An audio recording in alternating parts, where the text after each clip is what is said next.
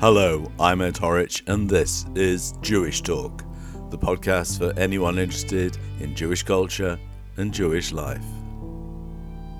Jack Eisenberg was one of the Windermere Boys, a group of children who somehow managed to survive the horrors of the Holocaust and who, at the end of the war, were flown to recuperate on the shores of Lake Windermere.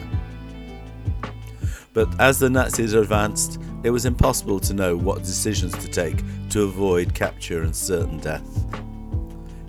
Here, Jack tells us how a series of spontaneous decisions somehow led him to survive when most of his family died. At the time of recording, Jack was already in his early 80s. And here is Jack Eisenberg in his own words. I had a brother, Schmilke. He was nine years when they schlepped him, dragged him to Belzec, to the death camp. That boy with my father and my mother. And of course, you don't know my story. Saturday, 6th of November, the evacuation was the 7th on a Sunday. And they call it still the anniversary, the Black Sunday.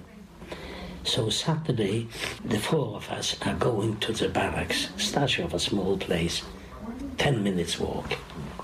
Before you get to the barracks, there is a stream, a little stream. The stream, you cross a little wooden bridge.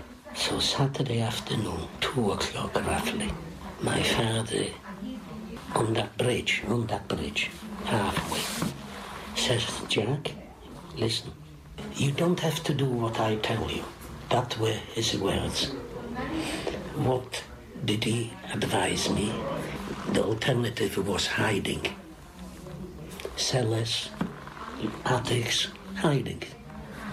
So my father says, look, Jack, you don't, uncle, you don't, you don't have to do what I tell you.